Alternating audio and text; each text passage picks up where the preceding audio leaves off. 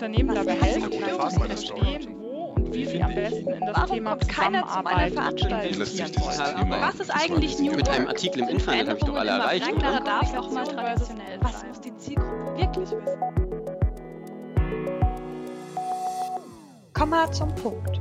Der Podcast über die großen Fragen rund um Kommunikation, Zusammenarbeit und Change. Willkommen, liebe Zuhörerinnen und Zuhörer bei Komma zum Punkt.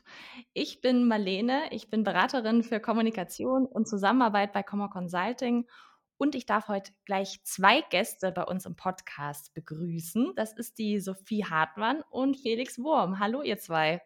Hallo, schön, Hallo dass wir Marlene. hier sein dürfen. Dankeschön. Ja, wir beschäftigen uns heute mit der spannenden Frage, digital vor Ort oder doch hybrid? Wie gelingt eigentlich Zusammenarbeit? Und ich bin sicher, dass ihr da draußen euch auch schon viel mit der Frage beschäftigt habt in den letzten Jahren. Zum Beispiel, wie organisiert man Zusammenarbeit, wenn man plötzlich nicht mehr vor Ort sein kann? Ähm, wie schafft man es auch, die Beziehungen zu seinen KollegInnen ähm, gut zu organisieren? Wie kriegt man dann vielleicht auch die Leute wieder zurück ins Büro oder in die Präsenz? Ja, das sind Fragen und auch, wie kann man die Zusammenarbeit analog und digital gut miteinander verzahnen? Und ähm, diese Fragen möchte ich heute mit meinen beiden Gästen diskutieren. Und das könnte spannend sein, weil Sophie und Felix aus ganz unterschiedlichen Bereichen kommen und auch unterschiedlich zusammenarbeiten. Ich würde gerne mit dir anfangen, Sophie. Erzähl uns doch ganz kurz, ähm, was du beruflich machst und wie du mit deinem Team zusammenarbeitest. Ja, sehr gerne. Also nochmal Hallo, ich bin Sophie Hartmann. Ich arbeite als Beraterin im Bereich Learning Consulting bei dem schwedischen Unternehmen namens Brights. Und Brights hat sich darauf spezialisiert, Weiterbildungsprogramme für Quereinsteigende zu entwickeln, die eben eine neue Karriere in der IT starten möchten, aber auch Re- und Upskilling-Angebote für Mitarbeitende intern zu entwickeln, die eine neue Position einnehmen wollen oder müssen, weil vielleicht ihr Job wegautomatisiert äh, automatisiert wird. Und ähm, Brights an sich gründet aber auch gerade das neue Department im Bereich Learning Consulting, womit wir noch gerne einen Schritt weitergehen möchten, nämlich Organisationen als Partner auf ihrem Weg zur lernenden Organisation zu unterstützen. Und das ist gerade meine Rolle, dass ich äh, dieses Department mit aufbauen und ausgestalten kann und dort Angebote für Organisationen im Bereich Lernen schaffen darf. Und zur Frage, wie arbeiten wir aktuell im Team zusammen? Äh, Ich war tatsächlich die allererste in unserem Unternehmen, die komplett remote angefangen hat, weil äh, Brights die Standorte in Deutschland, in Hamburg und in München sind und ich in Heidelberg sitze. Dementsprechend war ich auch die erste, die ein komplett virtuelles Onboarding durchmachen durfte. Und ein großes Learning davon war, wie wichtig es ist, kurze, aber sehr häufige und regelmäßig Kontakt zum Team zu haben, um auch wirklich überhaupt es zu schaffen, so ein Teamgefühl aufzubauen. Okay, danke schön. Dann zu dir, Felix. Äh, wie ist es denn bei dir? Wie arbeitest du so? Und was arbeitest du? Dankeschön, Marlene. Äh, Felix Wurm heiße ich. Ich bin Architekt und äh, führe mit meinem Vater und meinem Onkel gemeinsam unser Architektur- und Ingenieurbüro in Ravensburg im Süden von Deutschland. Ähm, wir haben 35 Mitarbeiter und versuchen uns seit acht Jahren an einem schönen Experiment, was wir Gesamtplanung nennen. Also nicht nur die Architektenleistungen, sondern auch alle anderen Planungsdisziplinen, also Tragwerksplaner, Bauphysiker, Brandschützer, die alle gemeinsam bei uns im Büro sind. Das heißt, unsere Mitarbeiter decken eigentlich nahezu 80, 90 Prozent aller benötigten Planungsdisziplinen äh, an einem Bauprozess ab. Und das ist natürlich sehr spannend, weil das sind alles sehr, sehr alte Berufe. Die Ingenieure, die Architekten, das sind Professionen, die es schon sehr, sehr lange gibt, mit sehr, sehr festgefahrenen Strukturen, die wir versuchen aufzulösen und daraus auch die nötigen Synergieeffekte zu schaffen, einfach auch diesen Vorteil zu nutzen, alle Planungsbeteiligten in einem, in einem Büro äh, zu haben. Dadurch auch, wie arbeiten wir, natürlich sehr vernetzt, auch sehr, sehr persönlich vernetzt. Das heißt, zum einen über die Leistungen hinweg, zum anderen aber auch gemeinsam tatsächlich die Arbeit von Schreibtisch zu Schreibtisch, die sehr wichtig ist, gemeinsam über einen Plan zu schauen und dort eben auch die Synergieeffekten sicher auch aus der räumlichen Nähe zu ziehen. Und gleichzeitig ist natürlich auch trotzdem die Frage Remote, ja, nein, auch was, was uns beruflich bei Projekten sehr, sehr beschäftigt. immer mehr, gerade auch in Bereichen aus der Industrie, die Frage, wie werden die neuen Arbeitswelten gestaltet und wie kann man auch baulich auf die Bedürfnisse eingehen, zu Hause wie im Büro. Wenn ich es richtig mitbekommen habe, gestaltet ihr solche Büroräume auch mit für Unternehmen. Mhm. Genau. Auf dieser Basis gesehen, wenn du es jetzt in einem Satz beantworten müsstest, wie gelingt denn Zusammenarbeit, digital, vor Ort oder hybrid? Sie gelingt durch Zuhören und individuelles Eingehen auf die jeweiligen Bedürfnisse. Okay, danke schön. Sophie, an dich möchte ich die Frage auch noch gerne spielen. Aus deiner Sicht, wie gelingt Zusammenarbeit? Ich denke, indem man Raum schafft dafür, um Vertrauen aufzubauen am Anfang, gerade wenn man in neuen Teams zusammenarbeitet, denn das ist die Basis dafür, dass Zusammenarbeit überhaupt funktionieren kann, ganz egal, ob das äh, vor Ort, hybrid oder im Online-Setting passiert. Ja, das ist ein sehr gutes äh, Stichwort, Raum. Felix, äh, dass du dich mit Räumen gut auskennst, ist klar. Zuerst möchte ich die Frage gerne an die Sophie äh, richten. Ähm, du sagst jetzt gerade, es ist wichtig, Raum zu schaffen. Wie schaffe ich das denn in einem komplett remote Setting, da Räume zu schaffen? Mhm. Brights macht da sehr, sehr viel intern und ich war sehr positiv überrascht, als ich äh, dort angefangen habe. Mal ganz abgesehen von den Tools, die wir nutzen. Also wir nutzen komplett ähm, alles über MS Teams. Dort haben wir für jedes Team auch einen eigenen Channel mit unterschiedlichen Sub-Channels, was dann quasi unsere digitalen Räume sind für verschiedene Themen, die dann dort besprochen werden können ähm, aber auch die Ausstattung in unseren Meetingräumen, wenn wir ähm, hybride Meetings haben, ist super gut, dass wir wirklich auch sehr gut da zusammenarbeiten können, wenn ein paar vor Ort sind, aber andere sich digital dazuschalten. Also ich glaube, das ist ein wichtiger Punkt. Und ähm, auch die Art und Weise, wie man zusammenarbeitet. Jedes Meeting ist ja am Ende auch ein Raum, der geschaffen wird für Zusammenarbeit. Was wir da immer machen, ist, dass jedes Meeting einen Check-in und einen Check-out hat, der vielleicht nicht mit dem Fachlichen ähm, unbedingt zusammenhängt, sondern wirklich dafür da ist, ein bisschen Socializing zu betreiben und dadurch auch erstmal eine gute Atmosphäre im Team zu schaffen, um dann wirklich sich auch auf die Sache, die dann im Meeting stattfinden soll, fokussieren zu können. Das heißt, du würdest sagen, die technologischen Tools sozusagen, die dahinter liegen, sind schon wichtig. Also die definieren auch wahrscheinlich ein Stück weit die Räume, diese digitalen Räume mit. Kannst du da noch was ähm, empfehlen? Du hast jetzt MS Teams genannt, als wahrscheinlich als laufende Kommunikationsplattform. Ja. Dann hast du in den Meetings, also so hybride Meeting-Technik genannt. Gibt es da noch ein paar Tools, die du empfehlen kannst? Ähm, sehr gerne. Also wir arbeiten noch viel mit äh, Miro. Ähm, das ist eine klassische Kollaborationsplattform, also wie eine Art Whiteboard. Gibt es ja auch die Whiteboards, die dann in Teams integriert sind. Und ähm, dort ist es eben auch ganz schön, weil man dort auch einige Spielereien machen kann, sehr viele Templates nutzen kann, die schon vorhanden sind um auch so ein bisschen dieses Raumgefühl erzeugen zu können. Also simple Beispiele, wie dass man einen virtuellen Stuhlkreis macht, um nur sagen zu können, die Person rechts von dir. Ähm, das geht ja sonst im virtuellen Raum meistens etwas schwieriger. Ansonsten ähm, nutzen wir hauptsächlich Teams ähm, für unsere Kommunikation, aber da auch viel ähm, diese extra Add-on von Teams, äh, was Viva heißt, wo wir beispielsweise selber auch tracken können, wie es uns geht, wo kleine Meditationen ähm, veröffentlicht sind, die man ausprobieren kann oder wo man sich auch sogenannte digitale Praise, also wir nennen das äh, Culture Card, sich zuschicken kann, ähm, wo man dann sagen kann, hey, lieber Kollege, da hast du was super toll gemacht und dafür möchte ich vielleicht einfach Danke sagen weil auch diese Technologie hilft dann natürlich wieder, ein gutes Setting, einen guten Raum zu schaffen, in dem dann Zusammenarbeit funktionieren kann. Das letzte Tool, was ich noch nennen möchte, ist äh, Office Vibes, wo wir regelmäßig Umfragen bekommen, ähm, jede Woche, wo es einfach wirklich darum geht, zu schauen, wie ist gerade die Stimmung im Team, was äh, ist vielleicht im Argen, was angesprochen werden muss, um da auch gute Hilfestellung zu leisten, dass man auch als Führungskraft weiß, was gerade im Team los ist. Okay, du hast jetzt viele spannende Themen angesprochen. Da werden wir bestimmt später noch drauf eingehen. Das Thema Führung beispielsweise oder auch das Thema, wie bleibe ich auf dem Laufenden. Ähm, kommen wir noch dazu. Aber jetzt möchte ich gerne natürlich dem Felix noch die Gelegenheit geben, weil du bist natürlich hier der Experte für Räume.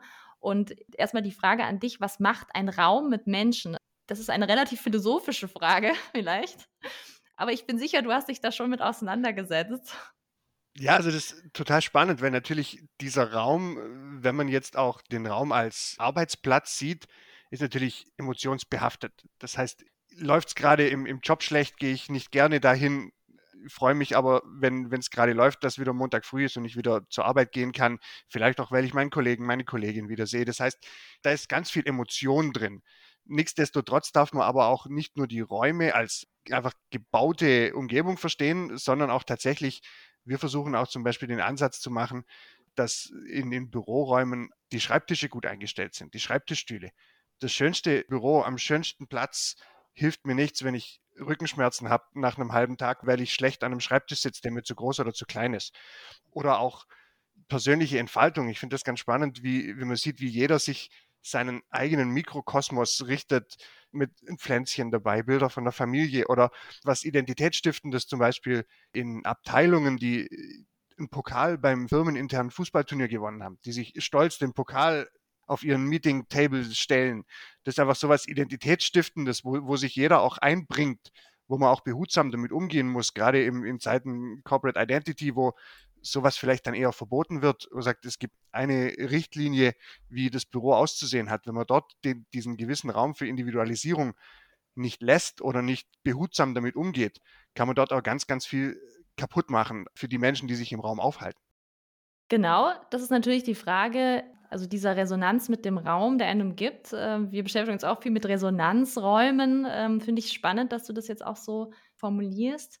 Das ist natürlich die Frage, wenn ich jetzt remote arbeite, dann kann ich mir ja meinen Raum auch sehr individuell schaffen, so dass es für mich, für meine Bedürfnisse gut mhm. passt. Also das funktioniert ja sozusagen in beiden Lebenswelten, sowohl in der Remote-Arbeit, wenn man das natürlich bedenkt. Viele arbeiten dann auch vielleicht in ihrem Schlafzimmer an keinem Bürostuhl oder am Küchentisch oder so. Das ist dann sicher auch ein Thema.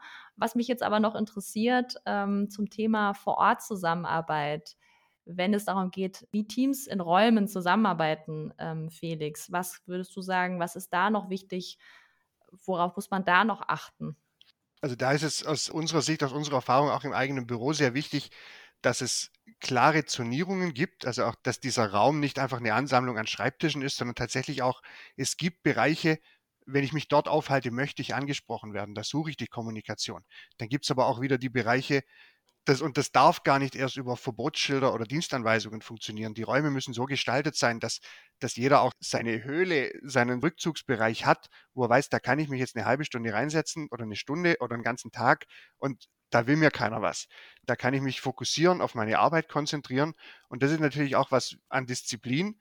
Gleichzeitig muss es aber auch die Möglichkeit zum Austausch geben vom gemeinsamen Mittagessen bis zum Gespräch an der Kaffeemaschine muss das auch möglich sein. Genauso Teamarbeitsplätze, wo ich aktiv den Kontakt suche, wo sich auch ein Team da wieder einrichten kann und sagt, da setzen wir uns jetzt eine Woche hin zu dritt und dann wird hier gearbeitet. Einfach auch dieser Fokus ist der, der, glaube ich, im Homeoffice oft verloren geht oder ging über die Corona-Zeit, wo es relativ schnell ging, weil ich natürlich am Küchentisch, wo die Tageszeitung und die Rechnung von der Versicherung liegt, mich einfach nicht so fokussieren kann.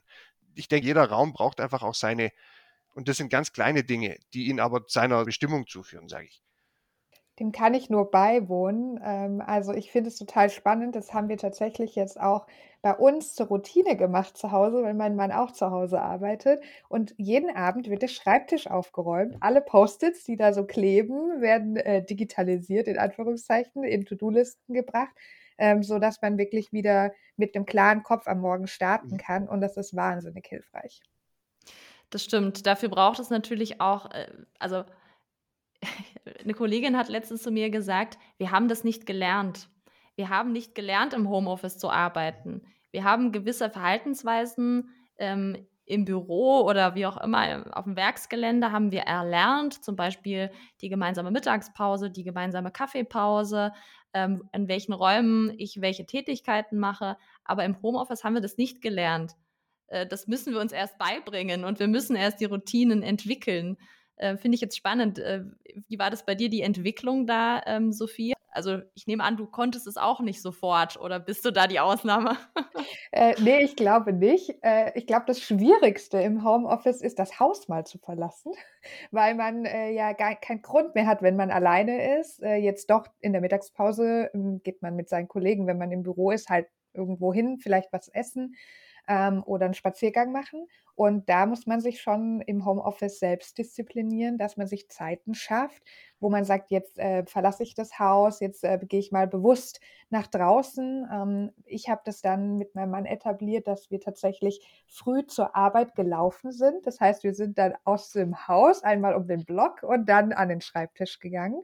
Ähm, also solche kleinen Routinen können dabei helfen, und was wir auch etabliert haben, ist tatsächlich äh, zu sagen, was sind äh, Walk-and-Talk-Meetings? Also was sind Meetings, die man einfach am Telefon machen kann, wo man auch mal das Haus verlässt äh, in der Zeit und dann einfach sich genug bewegt. Ich glaube, das waren so zwei äh, essentielle kleine Dinge, die wir ausprobiert haben. Und natürlich auch die Disziplin dann zu entwickeln, den Rechner zuzumachen und ähm, auch zuzulassen und nicht äh, um acht nochmal anzufangen oder später, wenn man dann äh, nach dem Abendessen doch noch eine Mail checkt. Da ist es, glaube ich, ein hohes Maß an, an Selbstdisziplin erforderlich. Und was uns da tatsächlich hilft, wenn man gerade ein Team hat, wo sehr viel äh, gerne gearbeitet wird, laut Leaving zu machen. Also wenn wir gesehen haben, Kollegen waren von sieben bis sieben da, haben wir denen ab und zu mal eine Message geschrieben, gesagt, by the way, es ist sieben, äh, ich gehe jetzt in den Feierabend, äh, komm doch mit, so unter dem Motto.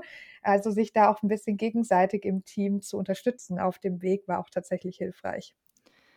Okay, also viele Sachen, die du jetzt genannt hast, Sophie, sind ja eigentlich aus der Vorortarbeit inspiriert. Also ich mhm. laufe mhm. zur Arbeit, dann gehe ich einmal um Block, ich packe meine Tasche, wie als würde ich jetzt nach Hause gehen. Äh, das finde ich ganz interessant. Felix, äh, Frage an dich. Wir hatten jetzt ein paar Mal auch schon von dem äh, Thema Beziehungen. Du hast gesagt, ihr beugt euch gemeinsam über den Plan, ihr habt diese Arbeit von, äh, von Bürotisch zu Bürotisch, Schreibtisch zu Schreibtisch und das ist dir auch wichtig für deine Arbeit. Könntest du sagen, was daran wichtig ist? Mein Gefühl ist, es hat vielleicht auch mit Beziehungen zu tun, aber vielleicht auch nicht. Was würdest du darauf sagen?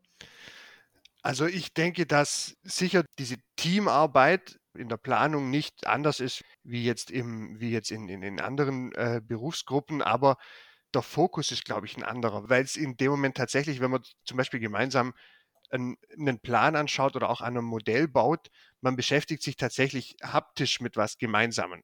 Das ist nicht nur was Digitales, sondern man verschiebt zusammen das Modell auf dem Plan, um die richtige Position am Gebäude, auf dem Grundstück zu finden.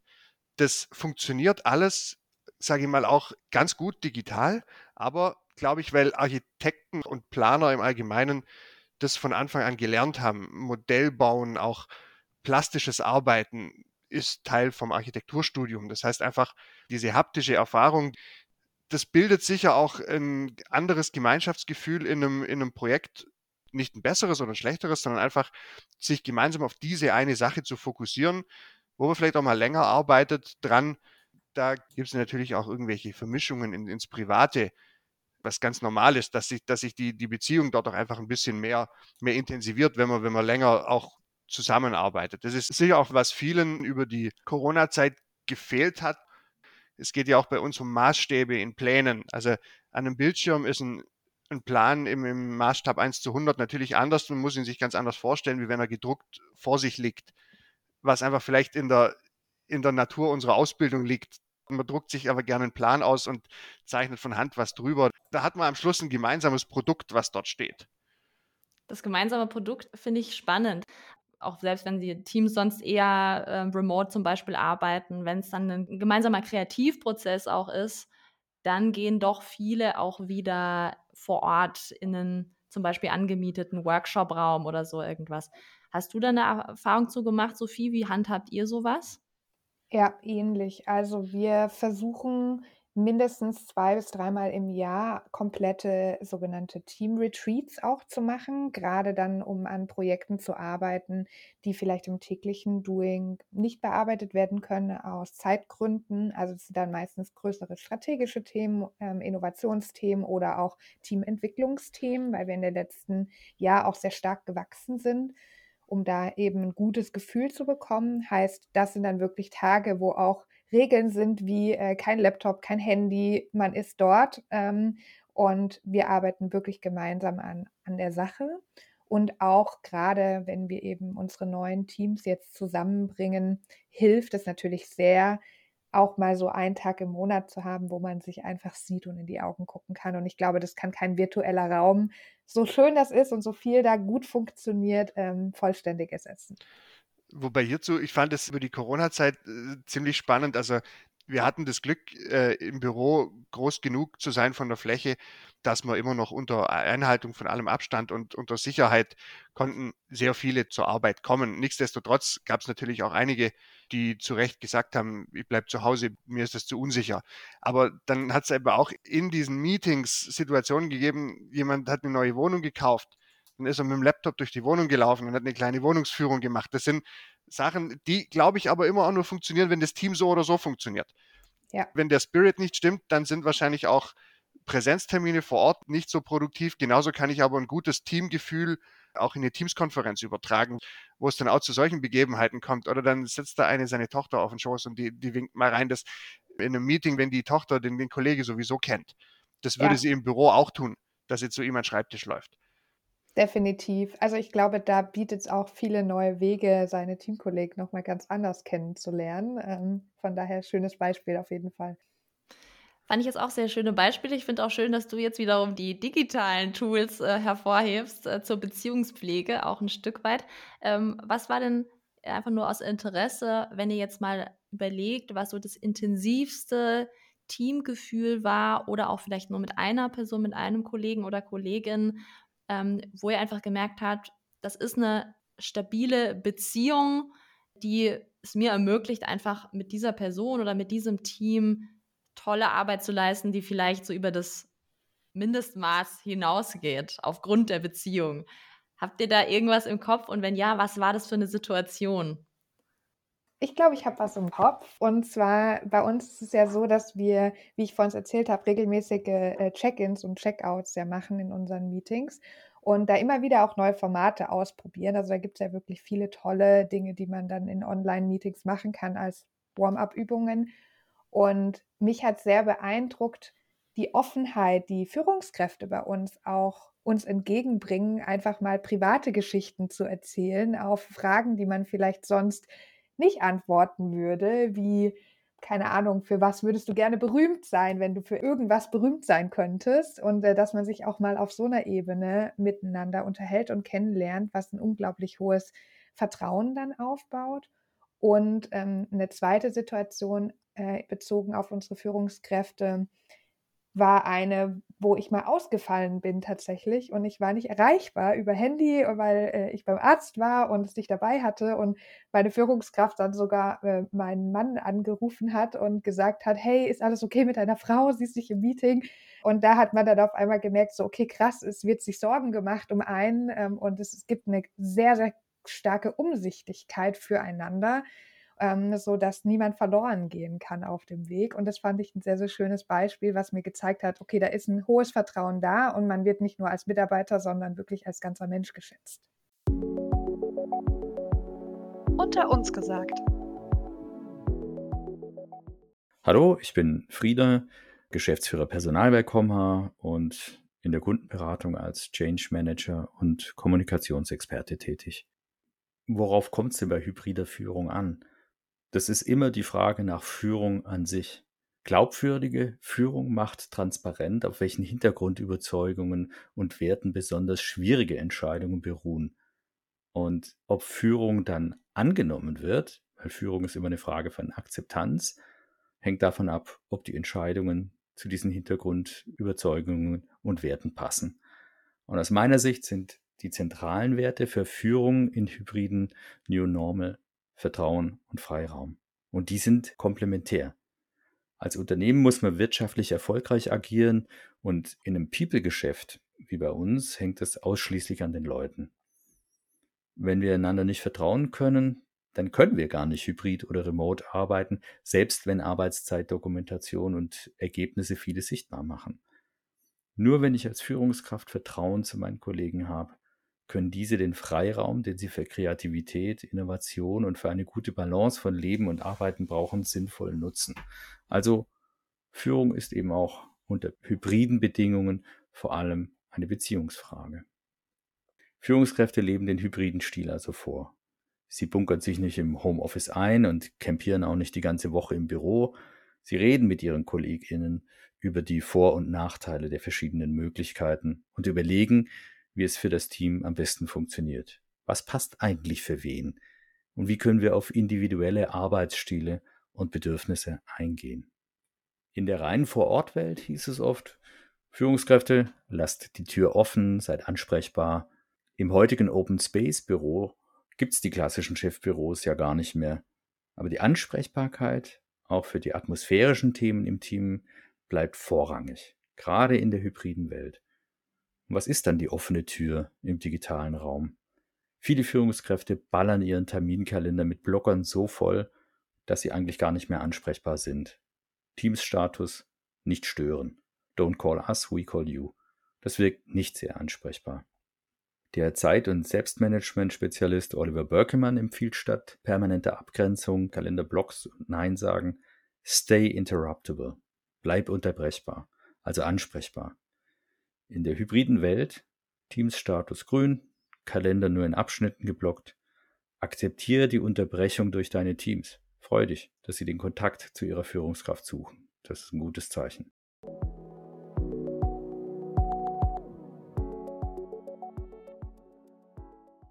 Felix, du hast ein bisschen Zeit jetzt zum Nachdenken gehabt. Fällt dir eine Situation ein, wo du so eine Beziehung, so eine Resonanz zu deinen KollegInnen gespürt hast? Also ich denke, man hat oft Situationen in der Planung, wo man, sage ich mal, unter Druck steht, weil, sage ich mal, Entscheidungen gibt, die über Wohl und Wehe vom Projekt entscheiden. Seien es dann Budgetentscheidungen, seien es Themen, wo es um ja ganz grundlegende Dinge geht, bekommt man den Auftrag überhaupt? Das heißt, es sind oft Präsentationen, wo man vor Ort gegebenenfalls auch online einfach noch eine größere Menge an Partnern, Menschen gegenübersteht, die jemanden beurteilen aufgrund dieser Präsentation. Geht es um einen Auftrag geht's, oder geht es um die Fortsetzung vom Projekt? Und das sind meistens ziemlich spannende Momente, weil man natürlich lange und intensiv darauf hinarbeitet. Und es gibt aber die Momente, wo man dann vorab sich auch mit dem Kollegen in die Augen schaut und weiß, das kriegt man heute hin das schaffen wir. Und dann auch genauso dann diese Situationen mit dem, sagen wir, mit diesem Flow aus so einer Präsentation rauszukommen. Auch wenn man das Ergebnis noch gar nicht kennt. Aber wenn man einfach weiß, okay, da haben wir jetzt tatsächlich das, das geliefert, was wir uns vorgestellt hatten. Jetzt kann man eigentlich nichts mehr ändern, aber das ist einfach dieser Gipfel von der Arbeit plus abgefallene Anspannung ist immer was Spannendes. Der dir aber auch, wenn du weißt, du kannst dich auf denjenigen, mit dem du in die Präsentation gehst, verlassen und das funktioniert, wir haben das gleiche Ziel, wir haben das gleiche Vorgehen, das sind schon, sind Momente, die, die sind, glaube ich, schon immer sehr, sehr intensiv auch. Okay, schön. Ihr habt jetzt beide tatsächlich Beispiele gewählt, die sich ähm, total unabhängig von dem Ort, von dem Raum, wo man sich jetzt befindet, ähm, übertragen lassen. Du hast ja auch gesagt, das kann eine Präsentation online sein, das kann auch vor Ort sein. Man schaut sich in die Augen, aber wo man sich jetzt in die Augen schaut, ist die Frage. Im Grunde ging es bei dir jetzt ja, Felix, um ein Erfolgserlebnis, um ein gemeinsames, auch eine gemeinsame Mission, ein Ziel, auf das man hinarbeitet. Und bei dir, Sophie, bei dir ging es viel um Vertrauen, auch um Fürsorge letzten Endes füreinander. Und das sind im Grunde alles Themen, die sich sowohl vor Ort als auch digital, als auch hybrid ähm, abbilden lassen. Dann ist nur die Aufgabe, das nicht zu vergessen. Also zum Beispiel, wenn die Leute nicht mehr täglich ins Büro kommen, sondern ja, remote sich dazuschalten, dann nicht zu vergessen, nachzufragen, wo die Person ist, wenn sie nicht kommt. Ähm, oder auch, wie du vorhin gesagt hast, äh, Sophie, die Leute aktiv in den Feierabend zu schicken, was man im Büro auch machen würde, wenn man sich sowieso sieht. Ähm, also sozusagen da voneinander zu lernen, aus dem, aus dem Vorort-Alltag, Büroalltag, diese Dinge mitzunehmen ins digitale, in die digitale ja. Zusammenarbeit. Finde ich sehr spannend. Und ich glaube auch, Touchpoints dafür zu schaffen, die nicht fachlicher Natur sind, ganz bewusst im, Mhm. äh, ich meine, der, der Talk oder das Gespräch an der Kaffeemaschine findet halt im Büro statt, weil man sich über den Weg läuft. Aber im äh, digitalen Setting muss man das halt ein bisschen mehr planen, aber sich dann auch eben zu sagen, ich setze mir jetzt mal einen äh, einfach nur ein Learning Coffee mit einem Kollege ein, weil der gerade ein spannendes Projekt macht, was mich interessiert. Ähm, in unserem Fall, da wir ein schwedisches Unternehmen sind, machen wir regelmäßige Fikas. Das sind quasi auch solche Treffen, wo man einfach gemeinsam Kaffee trinkt, meistens was äh, Süßes noch dazu isst und sich austauscht und das auch auf internationaler Ebene, weil ja wir auch in äh, Schweden, Dänemark und in den Nordics vertreten sind, dass man das mindestens einmal im Monat ähm, eine Fika macht mit Kollegen und Kolleginnen aus den anderen Entitäten oder auch, dass man solche Themen etabliert wie Best Practice Sharing Sessions, Monthly Learning Sessions, ähm, all diese Themen und Touchpoints sich schafft im digitalen Setting und dann aber auch wahrnimmt und nicht sagt, ah ja, das ist ja jetzt nur ein Socializing Call, ich habe ja aber hier noch Projektarbeit, die ich erledigen muss, äh, sondern da wirklich auch hingeht und gemeinsam auch diese Check-ins und Check-outs in die Woche macht, um wirklich da ein gutes Gefühl für jeden zu haben und jeden auch abzuholen, wo er steht. Ich denke, das ist auch wichtig, was du sagst, diesen Respekt dem Gegenüber, auch in einer Online-Konferenz. Also wenn ein Kollege dir erzählt, dass es ihm schlecht geht, würdest du nicht dich wegdrehen und aufs Handy schauen.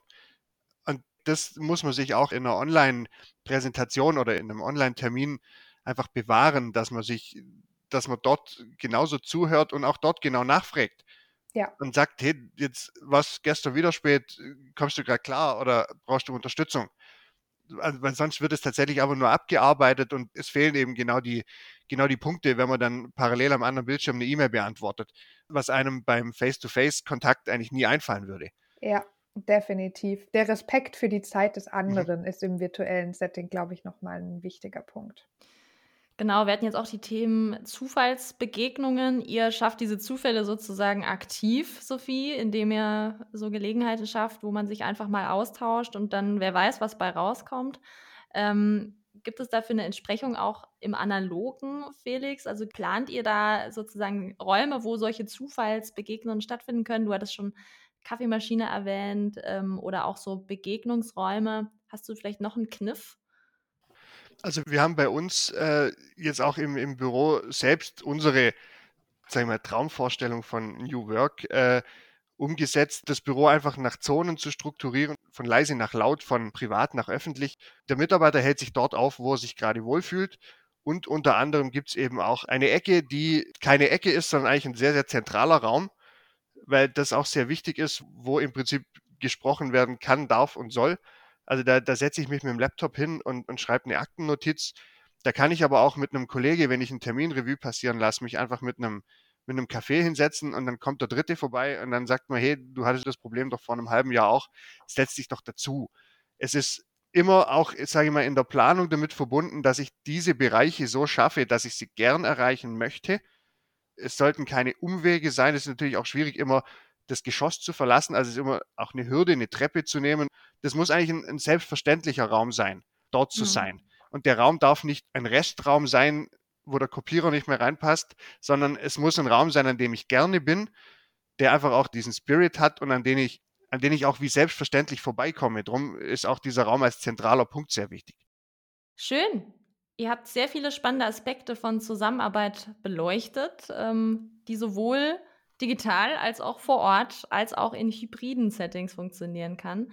Ähm, ich möchte jetzt gerne noch als Komma zum Punkt-Frage nochmal äh, was in den Raum werfen. Und zwar, ähm, wir sind ja mittlerweile einfach mit einer Realität konfrontiert, dass man gar keine Fachkräfte mehr gewinnen kann, die halt ums Eck wohnen oder vielleicht auch bereit sind, herzuziehen, um im Unternehmen zu arbeiten. Das betrifft euch ja bestimmt sehr stark, Sophie, mit IT-Fachkräften, ähm, aber sicher auch in anderen Bereichen. Also sprich, man kann es sich ja gar nicht immer aussuchen und wahrscheinlich muss jedes Unternehmen so eine hybride Version irgendwie ansteuern, dass die Realität, so wie sie ist, aufgreift und das Beste draus macht. Jetzt meine Frage an euch. Wie kann man das gut verzahnen? Also dieses Hybride, wenn du nicht entweder vor Ort bist oder nur remote. Wie kannst du da ein Team gut führen und diese beiden Welten miteinander verknüpfen? Welche Ideen habt ihr dazu oder was für Erfahrungen habt ihr damit auch schon gemacht? Ich glaube, es gibt mehrere Punkte, die es da zu beachten gilt. Also, ähm, was wir schon angesprochen haben, und ich glaube, das ist einer der wichtigsten Punkte, ist die Zeit, ähm, also Respekt für die Zeit des jeweils anderen im Hybrid-Setting. Ähm, der zweite Punkt, wo du gesagt hast, Führung spielt natürlich auch eine Rolle und wird sich verändern. Äh, meiner Meinung nach muss sich eine Führung dahingehend verändern, dass es mehr kurze Checkpoints gibt, also mehr Touchpoints innerhalb einer Woche beispielsweise, als jetzt zu sagen, man macht einmal im Jahr ein Entwicklungsgespräch und die andere Zeit ist die Führungskraft vielleicht nicht so wirklich präsent. Weil dadurch, dass man ja nicht im Office ist, hat man nicht diese Zufallsbegegnungen. Ähm, und ich denke, da muss eine Führungskraft einfach sensibel dafür sein und darauf achten, auch wie geht es der Person, dem Mitarbeiter als Ganzes und das schafft man eben nur, wenn man regelmäßigen äh, Kontakt auch zu der Person hat und trotzdem das Vertrauen dafür hat, dass die Person im Homeoffice genauso gute Arbeit macht, wie äh, wenn die Person jetzt physisch ins Büro kommt. Und ich glaube, dass es auch eine Umstellung war für viele Führungskräfte, die gesagt haben, arbeiten die überhaupt zu Hause? Und äh, jetzt ja viele im Nachhinein die Erfahrung gemacht haben, dass man sogar eher mehr arbeitet ähm, wenn man jetzt zu Hause ist, äh, weil der Arbeitsweg zum Beispiel wegfällt und die halbe Stunde man ja gut noch nutzen kann, um doch noch die ein oder andere E-Mail zu schreiben. Und ich glaube, gerade im Team ist es unglaublich wichtig, diese Frage, wie geht es dir, ernst zu nehmen und sich öfters auch mal darüber zu unterhalten. Okay, danke. Felix, was sind deine Visionen für die hybride Zukunft? Wie können die Organisationen das managen? Was die ganz klare Voraussetzung ist, weder das eine noch das andere darf zur, zur Pflicht werden, sondern es muss die freie Wahl von Mitarbeitern, von Kollegen sein, wo ich mich gerade aufhalten möchte. Nur dann gelingt es in, in Präsenz wie auch äh, remote, wenn ich das überhaupt nicht ermögliche oder, oder jemanden in eine Rolle zwänge und sage, du musst dort aber hier sein oder nicht, dann ist es, glaube ich, egal, dann ist dann die Kultur die falsche. Und dann denke ich einfach auch, dass diese Themen wie Respekt, auch wie gute Vorbereitung, nur weil es jetzt ein Online-Termin ist, braucht er trotzdem eine Agenda. Das ist alles, was mehr oder weniger selbstverständlich ist, aber dennoch irgendwie oft vergessen wird, dass man das einfach in der Form beibehält, wie man es gerne auch im Büro hätte. Von den Fragen, wie geht es dir über die Vorbereitung bis hin zu einer vernünftigen Dokumentation und ja, einfach auch einer, einer Kultur, dass es auch in Ordnung ist, wenn der Kollege Freitag nicht im Büro ist, weil er zu Hause ist und dort aber genauso viel Arbeit leistet die Wertschätzung der Arbeit, die keiner sieht, ist genauso viel wert wie die Arbeit, die man am Schreibtisch sieht. Ja, und produktive Arbeit heißt ja nicht acht Stunden am mhm. Schreibtisch mhm. zu sitzen, äh, sondern das Ziel zu erreichen, was erreicht werden soll. Und da ist, glaube ich, das Vertrauen der Führungskräfte, dass das Ziel vielleicht klarer vorgegeben werden muss mhm. und die Prioritäten, aber der Weg dorthin frei gewählt werden können mhm. sollte von den Mitarbeitenden. Okay, also wir brauchen mehr Achtsamkeit in dem Sinne, dass wir auch aufeinander Acht geben. Ja, dass wir uns gegenseitig Respekt zollen, dass wir die Arbeit des anderen anerkennen und auch wahrnehmen, auch wenn sie nicht so sichtbar ist direkt. Wir müssen uns Zonen einrichten, sei es in unserem privaten vier Wänden oder sei es im Büro, wo ganz klar äh, auch ist, was ist jetzt gerade auf der Agenda? Geht es jetzt darum, in Austausch zu gehen? Oder geht es darum, sich gemeinsam über einen Plan oder ein neues Produkt zu beugen? Das lässt sich, glaube ich, tatsächlich auch in jede Organisation übertragen. Das fand ich jetzt äh, interessant, was bei unserem Gespräch rauskommt. Ich war selber neugierig. Ähm, und ich glaube tatsächlich, dass da jede Organisation für sich einen guten Weg finden muss, anhand dieser wichtigen Prinzipien, die wir hatten, wie können wir es jetzt tatsächlich organisieren mit den Realitäten, die wir eben haben, ja, auch wenn sie vielleicht anders sind, als wir sie uns in einer optimalen Welt wünschen würden. Ich danke euch sehr für dieses aufschlussreiche Gespräch aus diesen beiden sehr unterschiedlichen Welten, die dann doch gut zusammengefunden haben. Sehr gerne. Vielen Dank. Und ähm, euch, lieben Zuhörern und Zuhörerinnen, natürlich auch vielen Dank fürs wieder reinklicken und fürs Interesse. Wenn ihr euch auch damit beschäftigen wollt für eure Organisation, was ist ein guter Weg, wie schaffen wir hybride Zusammenarbeit zu organisieren, ähm, lasst euch äh, doch den Tipp geben, auf unsere Homepage zu schauen. Wir haben ein neues White Paper zu dem Thema rausgebracht. Da findet ihr auch Checklisten und Reflexionsfragen, äh, wo ihr euch auch einordnen könnt, welcher Typ ihr seid, was zu euch passen könnt. Ähm, klickt euch gerne rein auf copperconsulting.com. Und ansonsten freuen wir uns natürlich über euer Feedback, über Fragen. Schickt sie uns gerne auf den sozialen Kanälen oder sprecht uns an. Bis bald. Tschüss. Tschüss. Das war Komma zum Punkt, ein Podcast von Komma Consulting. Vielen Dank fürs Zuhören.